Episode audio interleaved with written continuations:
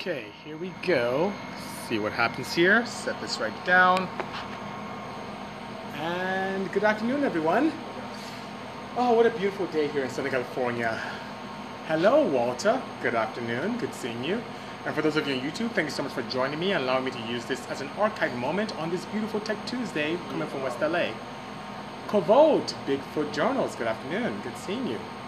808, E30, greetings as well. It's Tuesday time, Kovold, absolutely. Mr. Cuevas, good seeing you indeed. Hello, Southern Entertainment.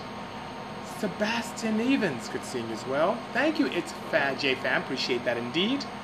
Um, love from India, thank you so much, Jay. Greetings, Torque. Hopefully, you guys are all doing well, and I'm in a very special location, as I mentioned to you. I am in off of Venice Boulevard in West Los Angeles, in a place known as Race Service. And you can see there some pretty cool cars all around here.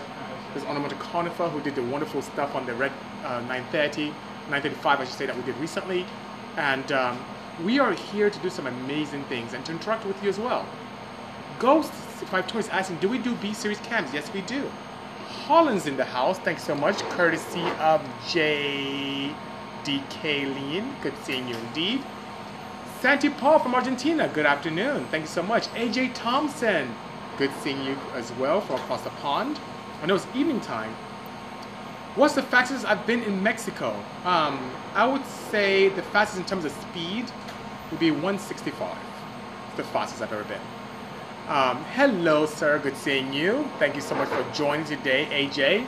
And I think it's evening time for you over there in the UK. Hey, Danny. Good afternoon. Wow, so much love here. Thank you so much. Who the hell is Jeff? Interest screen name. It's pretty good nonetheless. Thank you so much. Extra charged. Good afternoon. Wow, cool logo, by the way. Most horsepower car ever built. So at first, I would say it's the blue um, IROC Porsche because it shut down my dyno. I never really had the opportunity to take a look and see. Um, but what I've documented, believe it or not, is a Hyundai.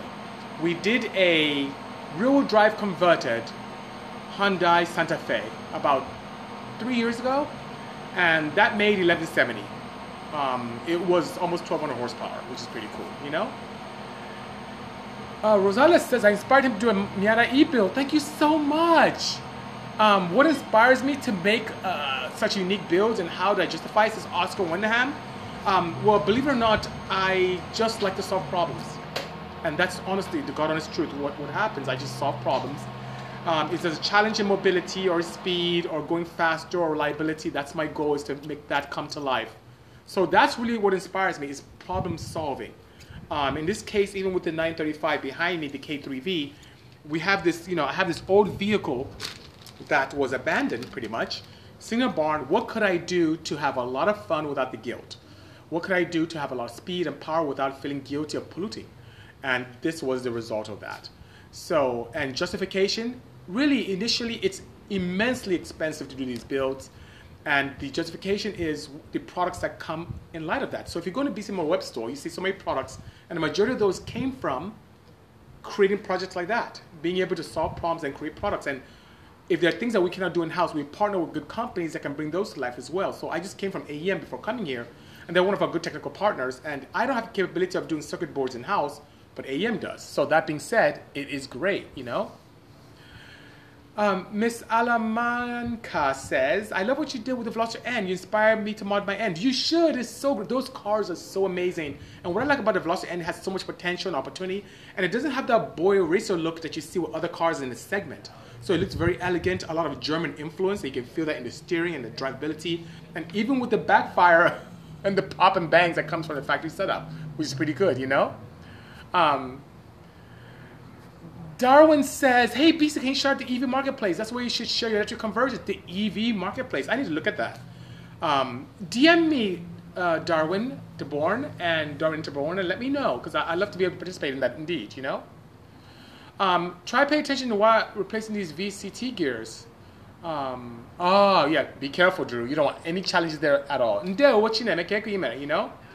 Can Civics be fast? That's slow SJ, SI13? Yes, it, they can. As a matter of fact, most of our Honda are teeth in Civics. Um, CRX was my first uh, car ever that I modified. I needed to push that indeed, you know? Need to do sticker to batch. Yes, I'll change that. So this this livery just finished a few moments ago, um, literally this weekend, and um, yeah, I would like to be able to have that uh, happen. You know. BC makes some proper naughty cosmates, says Damon Masco. Thank you, sir. I it as a compliment. I really, really appreciate that indeed. You know. Um, how do you open your own shop and get going? So Cushing Bitch, that's a very, very good question and a very challenging one indeed. It is a very grueling and competitive marketplace. So opening up a, business in terms of automotive being performance, high performance in particular, it's extremely challenging and challenging because there's so many players in that marketplace. I noticed that you only have to do one or two things. Either you set yourself apart by doing crazy, ridiculous stuff, like what you may see behind me, or you do some really nice, I would say, rebuilds and restoration and factory maintenance. Anything in between seems to be a bit of a challenge. And so many shops, especially now with the whole COVID thing going on, um, high performance is more of a luxury than I would say a necessity. So it's a bit of a challenge. And if you haven't had any experience in that market at all, I would encourage you to dedicate your time, even for free, intern in a shop that's similar to what you want to do, get exposure, experience, and see if this is really what you want to do because it's a lot of gruesome hours. I myself, uh, shame on me and my family suffers for this. I work every day. I'm in the office seven days a week. I never take vacation. You guys have seen me on Tech Tuesday here. When have you ever seen me say, I'm going on vacation? I just don't do it. And it's what is the time I have to put in, the, the, the dozens and dozens of hours a day that I have to put in to be able to make things successful for all of us and my team, you know? Good morning, 911 Motorsports. Good seeing you. My first build was an 88 Honda CRX HF, which actually put me on the map because I hone my teeth in high RPM small displacement engines, you know? What's up, BC? Take my snot nose and make a sister to yours. T-War, I am so down. I love projects like that. DM me your budget and also your timelines and we can make it happen. No problems, you know? Um, what qualities would it make a good for a good turn in a Bisimoto? I would say someone who's very open-minded, who's technically savvy, and someone who's actually quite hardworking. Those are really very few criteria. It's not too challenging, you know, all things being equal, that we look for in interns, you know?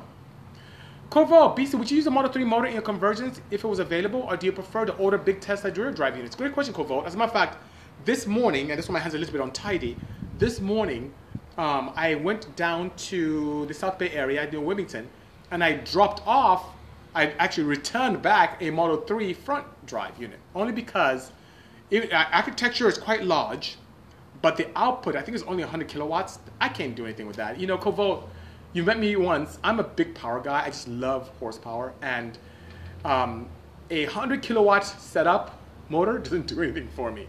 Um, at least the smaller drive units in the rear or front of the X's or S's, um, which are the legacy ones, not even the large ones, the smaller drive units at least are 200, 220 kilowatts. So that's, that's decent power.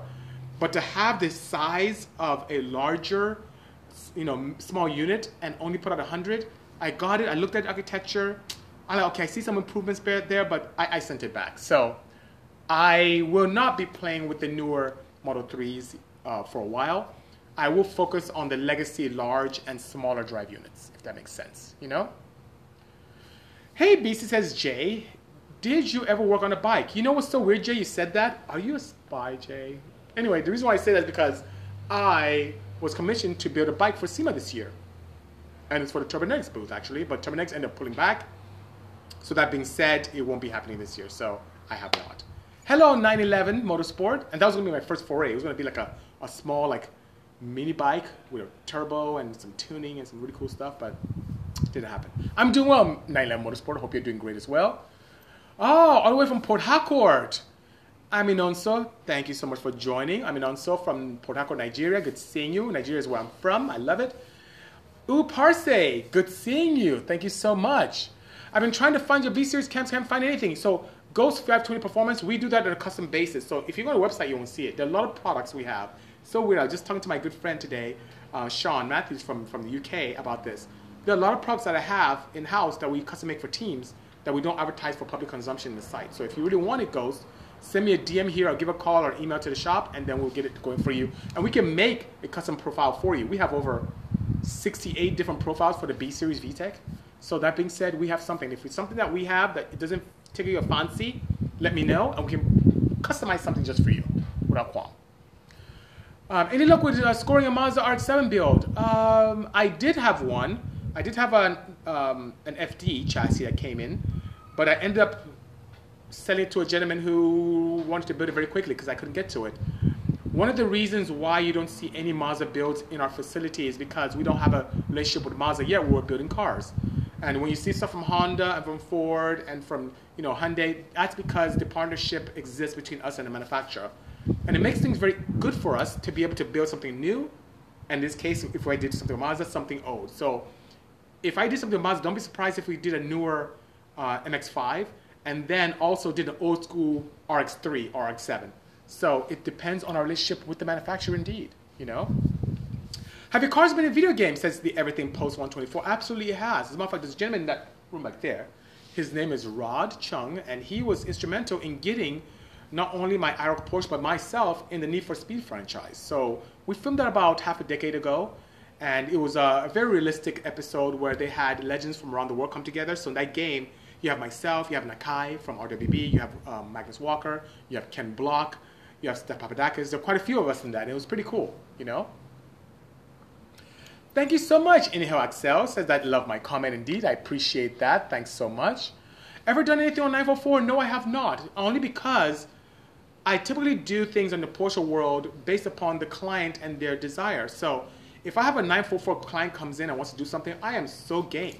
But at this point, I have not had a client come in for a 944 build. Um, our builds are pretty involved and pretty crazy, and I think 944 guys tend to shy away from that kind of mindset, but that doesn't mean it can be possible. I would love, and Corvolt, you'll love this, I would love to be able to infuse similar EV technology in this into a 944. But I just need to find the right client to make that happen. Hmm? Um, oh, the Model 3 rear unit. Oh, okay. Um, 300 kilowatts before mods is pretty nice. Um, I have not got my hands on one of those units, but I'll take a look. I'll take a look. I have not even thought about using that. Um, I've been playing around with um, a lot of the large and small drive units. Uh, turbo supercharger, which one is better? It depends on your goals, slow SI13. So here is the BC's rule of thumb when it comes to those different types of, of, of force induction. For individuals who love, and I see this a lot with some of my clients, the whine of a supercharger and the feel of a supercharger was absolutely no lag because it makes the engine feel like a large natural aspirated setup.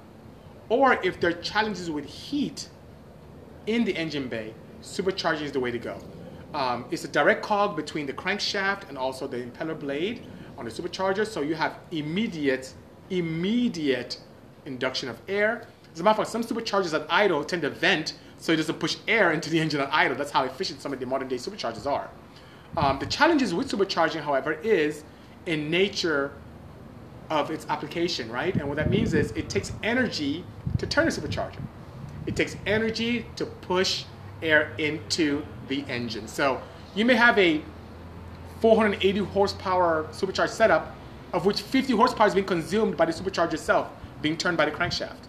While turbocharging, on the other hand, is great because turbocharging is more modular. You have the opportunity to be able to place the turbos in locations that are ideal for the engine bay. You can crank the boost up and have different modes in terms of boost based upon gear or speed. Um, you could have a 300 horsepower today, and if the engine can handle it, 400 tomorrow, 600 next day. You have the capability of doing all those cool things, and you're using, in a perfect world, wasted energy to turn it. So you now have this exhaust system that where there's wasted energy in terms of heat and mass airflow of air and, and, and also uh, radiation that turns the, compress- the uh, compressor wheel via a direct cog to the exhaust wheel. So they tend to be more efficient. So you don't tend to get the parasitic loss you see with, with supercharging. So it depends on what your goals are. You want immediate, no lag, supercharge the way. Or if you have an engine bay with heat management issues, like the S2000 is a popular one. To do a proper turbo system, you have to relocate your fuse box and relocate your battery. But if you want supercharged, you don't have to worry about that. And you have this cool sound of a large NA setup. While the turbocharger, because of how the exhaust wheel sits in exhaust flow, does a good job in maybe attenuating some of the sounds. So you can actually many times get away with a turbocharged setup without even a muffler, because it's the turbine wheel is a great attenuation device. Eh? Great questions, you know.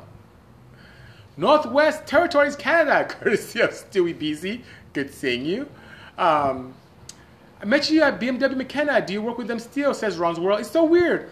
Today must be a great psychic day because I, believe it or not, spoke to Mel Mayuga at McKenna today. So order some parts today. So I still do work with them quite a bit.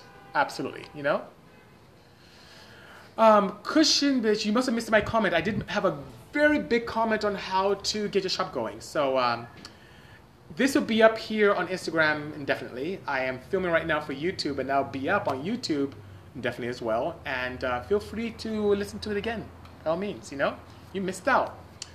Do you have a sport front-wheel drive build? No, Ghost uh, 520 Performance. I'm the weird a-hole that built NA cars to spank on turbo guys. So when I used to race quite a bit in drag racing and I was competitive with my uh, uh, Honda Insight, I had the opportunity to um, run low nines, um, aspirated, as far back as 2006, 2007, and uh, 2008, 2009. And what's cool about running low nines is that I did it with unibody, so my car wasn't cut up. While most people did back half and tube chassis and front half, mine was a full unibody car. So I remember fondly going to Fontana um, and having some fun, and then going to Sacramento to race um, at um, what series was that? CMI, yeah, California Modified Imports, and Tony told me not to return because the turbo guys were complaining that I was messing up their class. So yes, I'd go to CMI and I'll win the turbo class with a natural aspirated single cam engine, F22 in both my CRX and, and, Insight, and I was banned from going there. So I stopped. Hello, Craft Motion, sir. Good seeing you indeed. Thank you so much for joining. Kovo says the 944 is an excellent EV conversion platform, but from what I hear, they don't like much added weight. If you keep low on battery weight and go all-wheel drive, it should be excellent. Yes. The, the one challenge uh, nowadays is um, if I start reducing the kilowatt hours, it reduces range and also capability of having a lot of fun too. So that would be interesting. But I welcome the opportunity to build a 944. I just waiting for the client to walk through the door and we can make it happen by all means, you know? Um, you're a sharp cat, says Ronsworth. Thank you so much. I appreciate the kind words, you know? Redflix says, I saw you on Hyperdrive on Netflix. And I was, no way. Yes, that was fun. We were in New York, Rochester, for two months filming the uh, that Charlize Theron's uh, directed show where it was like American Ninja Warrior meets like Fast and Furious. It was pretty crazy. And uh, some people got hurt, cars got damaged, but it was a fun ride, a fun two months filming that. So I think they signed for more seasons, so I look forward to even more carnage coming. The funny thing is that when we filmed that, we had no idea, no idea, guys, what type of racing it was. So you had cars that were like drag cars that we brought, what uh, uh, Saul from SOS and I took there was this LS swapped turbocharged Z. Um, there were guys with exotics. There was a Viper that came by, a Corvette. Um, uh, the guys from AMS brought a Lamborghini out, so we had no idea. And then there were quite a few drifters, and I guess the drift cars really reigned supreme because it was really the track was set up for them, so it was really good, you know. Liam says, uh, Liam Bociccio says, turbos make some Honda sound better. You know, turbos make a lot of cars sound better. I actually like the sound of a large displacement Porsche on turbocharged. It sounds really, really awesome, you know? Um, get that hardtop 2021, nice. Can you talk about matching batteries and electric motors? Um, engineering raw, yes I can. So here's what's interesting, and it's so weird that most people don't talk about this. Um, you have motors, let me take a step back. Motors can operate in a very wide range of voltages. And what I tend to do is try and optimize performance because even though a lot of my peers are big into EV mobility, I'm a performance guy, I'm into EV performance, and it's my, God, my, my job to optimize it. So one place you can look at, and this is uh, thanks to the guys at uh, Borg Warner, if you go on Cascadia's website, you will see some pretty interesting charts that show the output performance of their AC motors based upon voltage. You'll see what happens if you put in a 250 voltage setup in it and match that with a battery system accordingly, or 400, which is my favorite. I like to hover around 400, 360, 400, or 800. And you see the power output gets much better as you go up in voltage. But as you also go up in those components, in terms of voltage, the expense goes up as well. So what is the happy medium? As I things sit today, I tend to hover in the 400 range. I shoot for 403 in that. That is the happy medium between expense and performance for me. So I tend to do whatever I can to keep the weight at a minimum. I tend to parallel cells that exist in this 16 kilowatt hour range. So 400 volts, 16 kilowatts, and you can multiply that to 32 and they end up going up to you know 48 and all that fun stuff. So that's what I tend to do, and I tend to parallel those cells to give me more range and also more amp output for more power and fun. So that's how I tend to match mine is by trying to optimize performance. Um, and I can go into more deeper. I'm just giving a nice 30,000 foot level to make things much easier for everyone to understand. As you guys remember, um, as an engineer, I'm here not to talk over the audience's head. My goal is to be able to break down engineering concepts so everyone can understand them and appreciate them indeed, you know? Um, what do I think about the Tesla's Roadster with a space thruster going through this actually is awesome. going 1.1 seconds is amazing. I got this down to 206, and that's me leaning into the throttle. So I really look forward to doing more stuff when I initiate a launch control logic into that, or my more subsequent builds, because I, I, really do want to build an all-wheel drive one. If I do that, that should be just bananas, eh? Hello, Mims Honda Day over there in UK. Hope you're staying safe as well. Ricky, he may be the one. Ricky has a 944. He may be the one to do it, you know? Um, absolutely. Uni. My pleasure indeed, Engineering Rod. Thank you so much. I don't know what uni means, J.K. Ling. Thank you. You're awesome as well, Engineering Rod. I appreciate that indeed, you know? Um, let's see. Does supercharging and turbocharging any engine bring your RPMs lower? That has not been my experience. The biggest influence I've seen on RPM capability with your turbocharging or supercharging a setup are camshafts. Now, this is, bear in mind that you're not restricting your setup by using a uh, an adversely small or large or, or, too small compressor or in the turbocharger case uh, exhaust wheel. All things being equal, being sized properly for the application, it does not cut off your RPM capability. Um, camshafts do. So what I've had much success with is even building my petrol engines that I turbocharge, like pressurized NA setups. So I go bigger camshafts, and I, for those of you know my level 3.6, there are huge camshafts with turbocharging, and I just pressurize that and see great success with that, you know? What's the uh, better unit of measure for describing power of an EV? Horsepower kilowatts. I would say kilowatts. That's really good. I'm a huge, I'm a huge advocate of SI units. Um, I came to this country and had to learn other things. So when it comes to electromotive kilowatts is, is a good way. And there's some parts of the world that use that for all type of ways of measuring energy or power. Um, but since in the enthusiast world, people understand horsepower more. So you see, you know, people ask about that, I say 475 kilowatts, but then I follow very quickly with 636 horsepower. So it's interchangeable as long as the conversion units is proper. Um, but in the EV world, most people talk in watts when it comes to power, and kilowatts in this case. Hmm?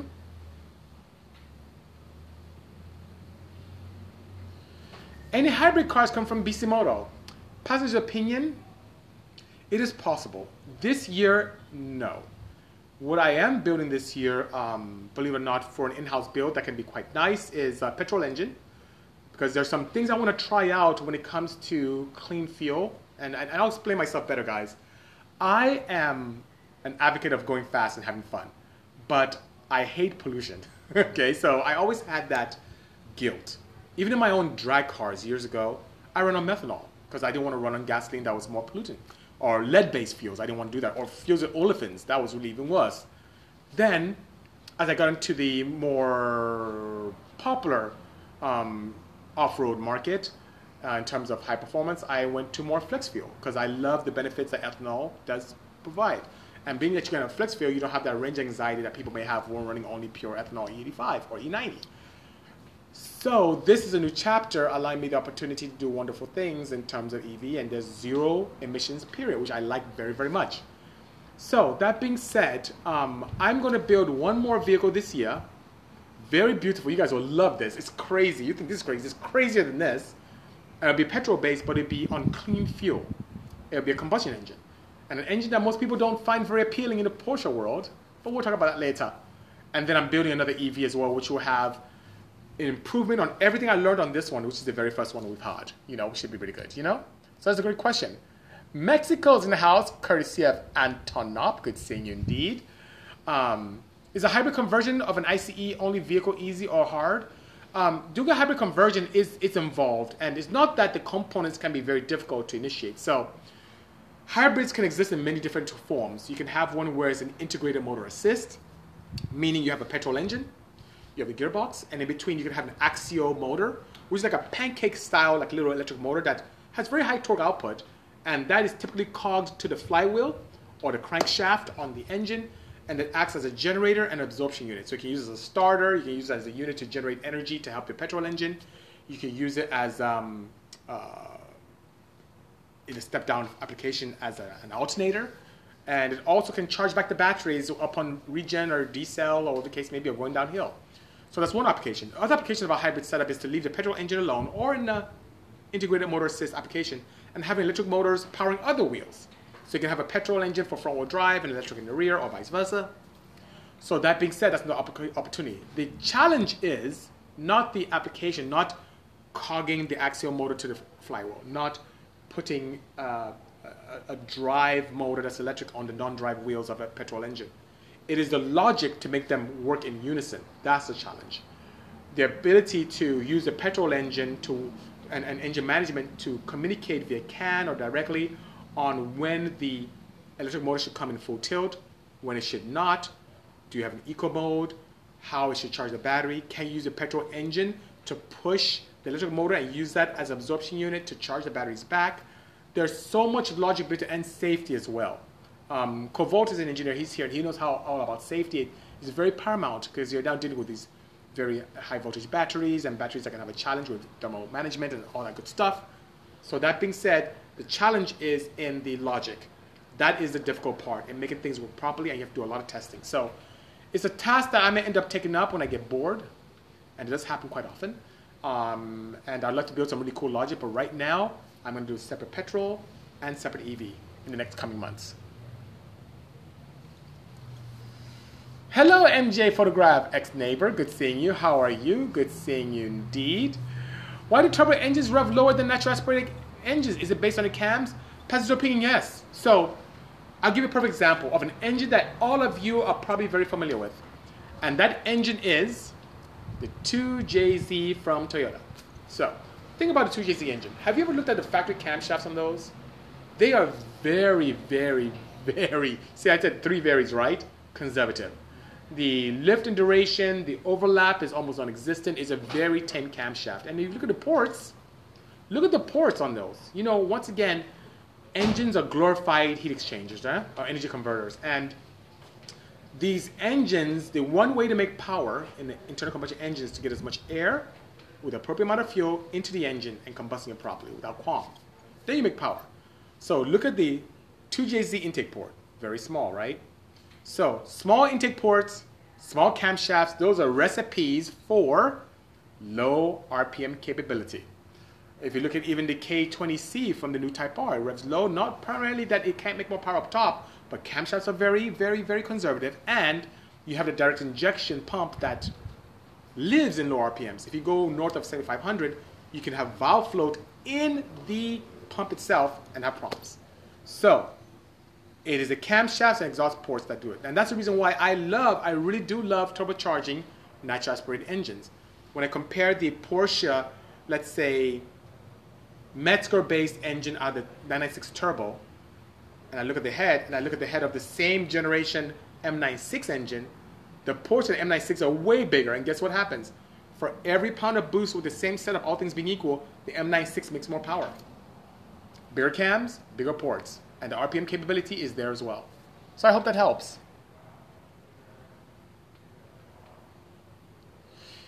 Isn't it making uh, the batteries for electric vehicles more of impact on the environment than gas engines? Absolutely not real red for you. And you know, I used to hear that as well prior to me getting into this. And then what I uncovered, I need to dedicate to an entire Tech Tuesday by itself, is very, very scary what some of the gas companies have done to put to really go out of their way to put the EV world in a negative light. Um, there is a documentary I think on Netflix, like "Who Killed the Electric Car." If you have a chance, look just just watch that video. Maybe a little boring for some people, but has some good information, and it's frightening how powerful oil companies are and how powerful they are in trying to make this new age means of mobility slow down or go away. So no, um, it's actually not true at all. As a matter of fact, um, even petrol engines use batteries, and many of them use lead acid till today. And those are pretty crazy as well, you know? Snow for Run says, I love how you can explain very difficult subjects in easy to understand form. That's a skill many do not have. Thank you so much, Snow for Run, and uh, I appreciate the kind words. as an engineer, I have the capability of chopping up with my peers at a high level, but I'm not one of those engineers that want to talk over my audience to come across as intelligent. Um, it's my goal to break things down so we all can explain it and or, or enjoy it and understand. Um, and you know that's why many times you hear me use analogies, like even when talking about Helmholtz and wave propagation, I talk about dropping a pedal in a pond. Um, when I talk about safety, I talk about like like muscle building, you know, like working on the gym, and how you know it's so sad that you have these cars with engine management solutions. The cars are beautiful and they're gorgeous paint, and then you, you take a look at the ECU and it's rubbish. And I use that as oh, you work out, you eat well, and then your brain is just, just rubbish. You know, it's, it's so many things. It's my goal to make engineering fun and allow people to understand very very well. You know. Have a great week as well, T War. Thank you so much anything that works for the 10th gen Honda, um, we did quite a bit. So with American Honda, we had access to the SI 10th gen, and even Type R pre-production. So that being said, we've done quite a bit with that. But if you're talking about new products moving forward, that market is has a lot, a lot of products already. So I may just leave it as is. I don't have any plans for doing that uh, uh, anytime soon. You know.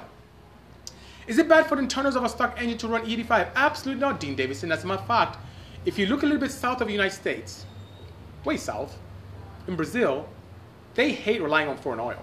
So lots of sugarcane, lots of biomass.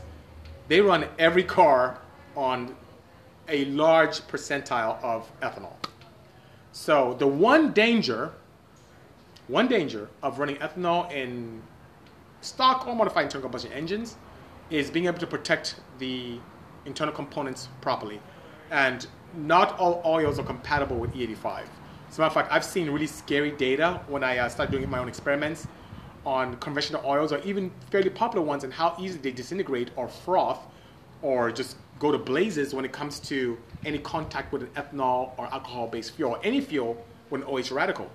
So that being said, um, I, I dug high and fine. You see, I love these guys. I, I represent on my hat, on my cars. I, I love them a lot. The Pure guys, they, they know their stuff. It's aerospace company. They deal with a lot of you know, I would say heat and chemical resilience that we don't see in automotive because they're big aerospace guys. And that oil is what I use. And it has amazing resilience to ethanol and methanol. It's even on the bottle. So by all means, I would encourage you. One thing D, um, D, Dean Davidson is yes, you can use E85, but please upgrade your oil. And I recommend Purol. I really do. That's what you should do, you know? When in high school, did you race in open track day or formal race, uh, racing series?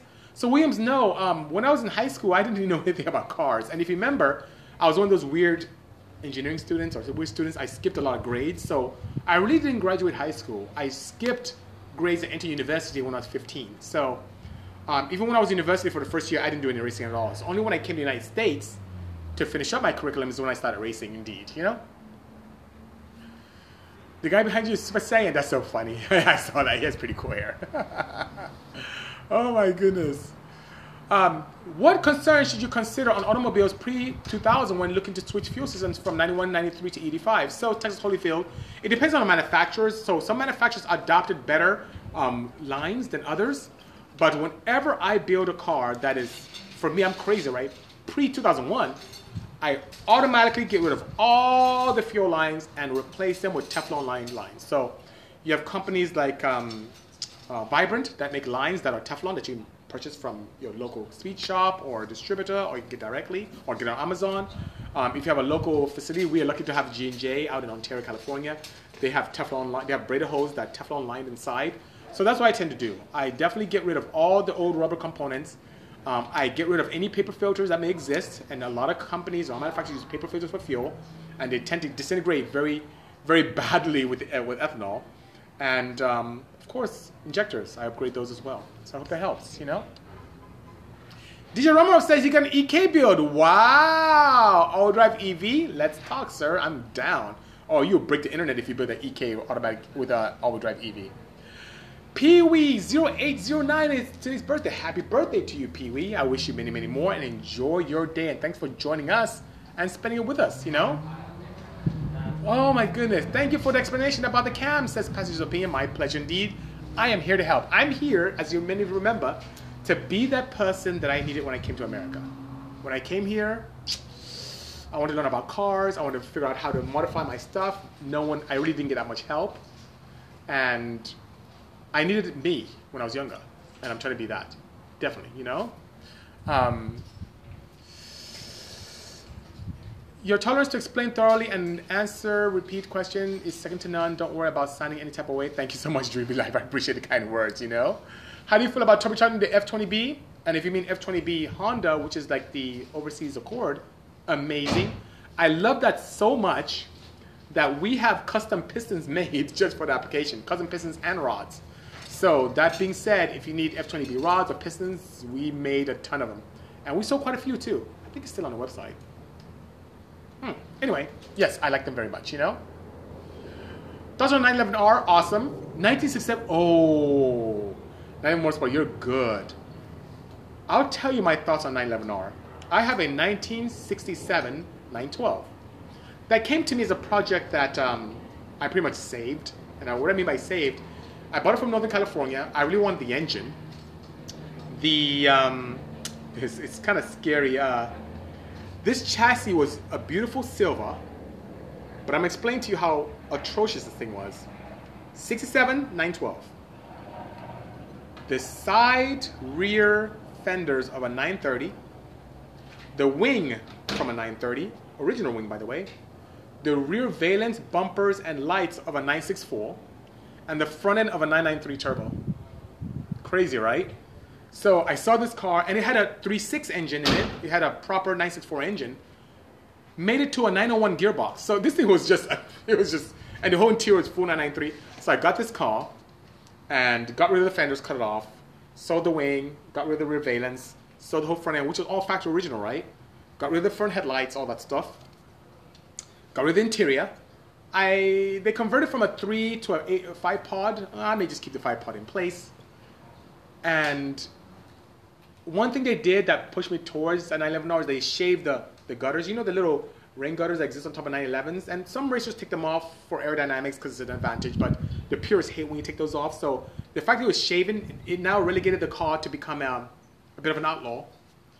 So my goal is to give the slight, you know, the 67, 912s, and 911s had a straight fender, but 911R had that slight little Carrera fender flare coming out my goal is to create my own outlaw 67 911R because I find those cars so fascinating.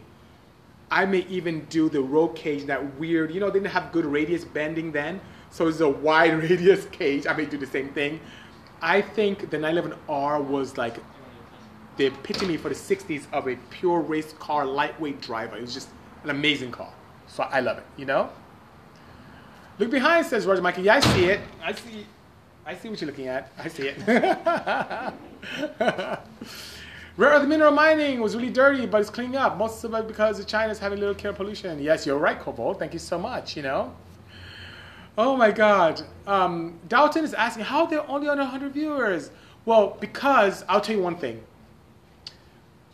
Technology, motorsports is not as sexy as I guess a chick dancing or twerking. so that's the reason why. And once again, um, a lot of people don't know about what, this thing that we do. Um, a lot of people don't uh, are not really involved in motorsports and technology the way that you're involved in just maybe being attracted to thirst traps. Did I say that? Thirst traps. Anyway, so yeah, absolutely. You know. Yes, um, they're actually um, setting some stuff up for, for some filming. So yes, they, they're, they're fine. Yes, I, I see that.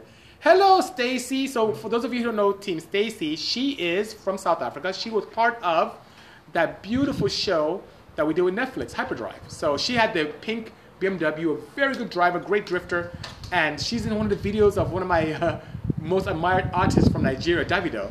So hello, Stacy. Good seeing you. Hope dad is well. Tell dad and mom I said hi, by all means. You know. Best way to shift a dog box helical without a strain gauge Best way to shift is to blip the throttle. And I've done that. So I have a conversion in my drag car for years by Houseman Autosport out in Canada. Jamie's a great guy, by the way.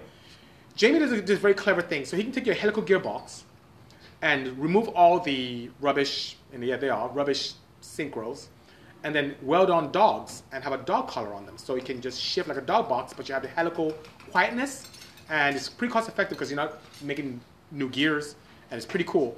And he back cuts the dog.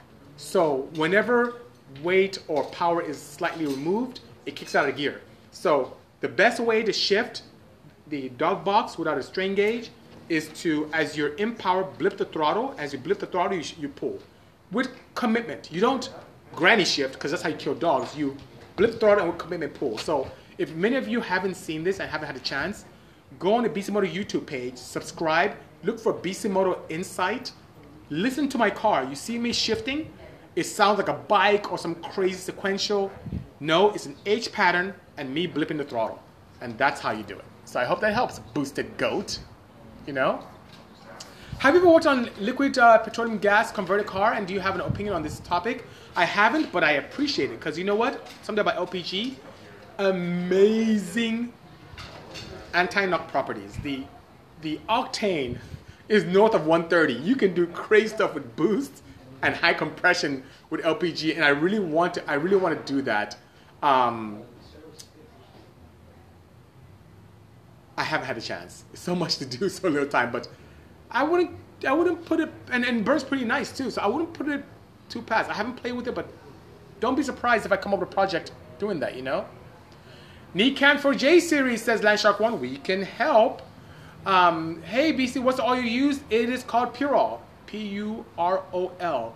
Um, you can see it on Amazon. I sell it too. Um, I'm ashamed to say this, but they also offer sponsorships, which hurts my business. Anyway, um, but they're good guys. So if you if you have a very good following, um, hit them up here on Instagram, Purol USA, P U R O L underscore USA. Hit them up, tell them I sent you, and they'll sponsor you. They're really great.